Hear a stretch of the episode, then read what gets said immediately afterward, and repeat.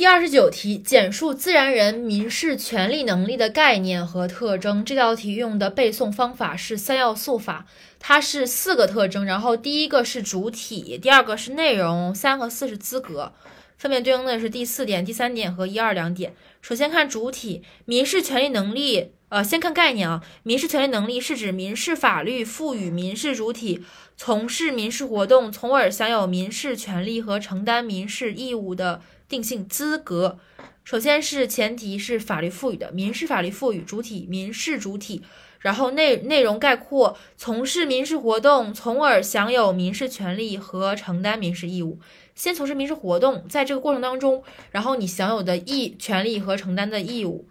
所以说，就是概念是民事权利能力是指，呃，民事法律赋予民事主体。在从事民事活动的过程中，享有民事权利和承担民事义务的资格。民事权利，再来一遍，刚才的不太准。民事权利能力是指民事法律赋予民事主体从事民事活动，从而享有民事权利和承担民事义务的资格。第一个特征，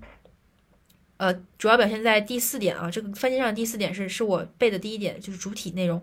第四点，民事权利能力具有与民事主体人身的不可分离性，这又是一个不可分离性，因为它是一种资格，它很难说转让啊或者怎么样，它是相当于有一定人身性在的，所以它是民事权利能力具有与人身与民事主体的人身的不可分离性。第二个内容，民事权利能力的内容和范围具有法定性。它不是约定的，与个人意志无关，因此它具有法定性，内容和范围具有法定性。然后第一点和第二点是两个资格。第一点，民事权利能力是一种资格定性啊，是资格而不是实际的权利。第二点，民事权利能力的内容既包括。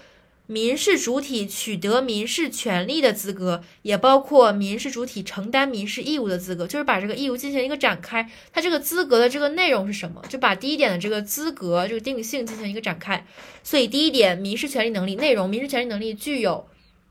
与民事主体人身不可分的不可分离性。第二点，内容民事权利能力的内容和范围具有法定性。第三点，资格民事权利能力是一种资格，而不是一种实际的权利。第四点，资格展开，民事权利能力的资格既包含了，呃，民事主体取得民事权利的资格，也包括了民事主体承担民事义务的资格。